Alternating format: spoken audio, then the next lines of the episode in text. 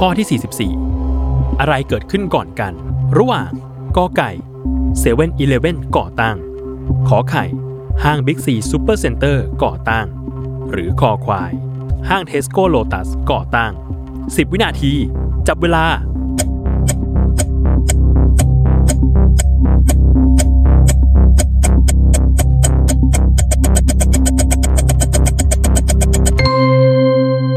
หมดเวลาเฉลย ข้อกอไก่เซเว่นอีเลฟเว่นก่อตั้งก่อน ในปีพุทธศักราช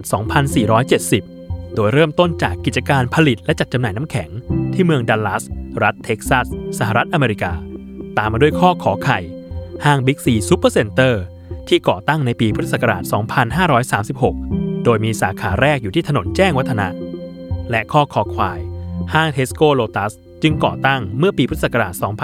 2537 โดยใช้ชื่อเดิมว่า Lotus Super Center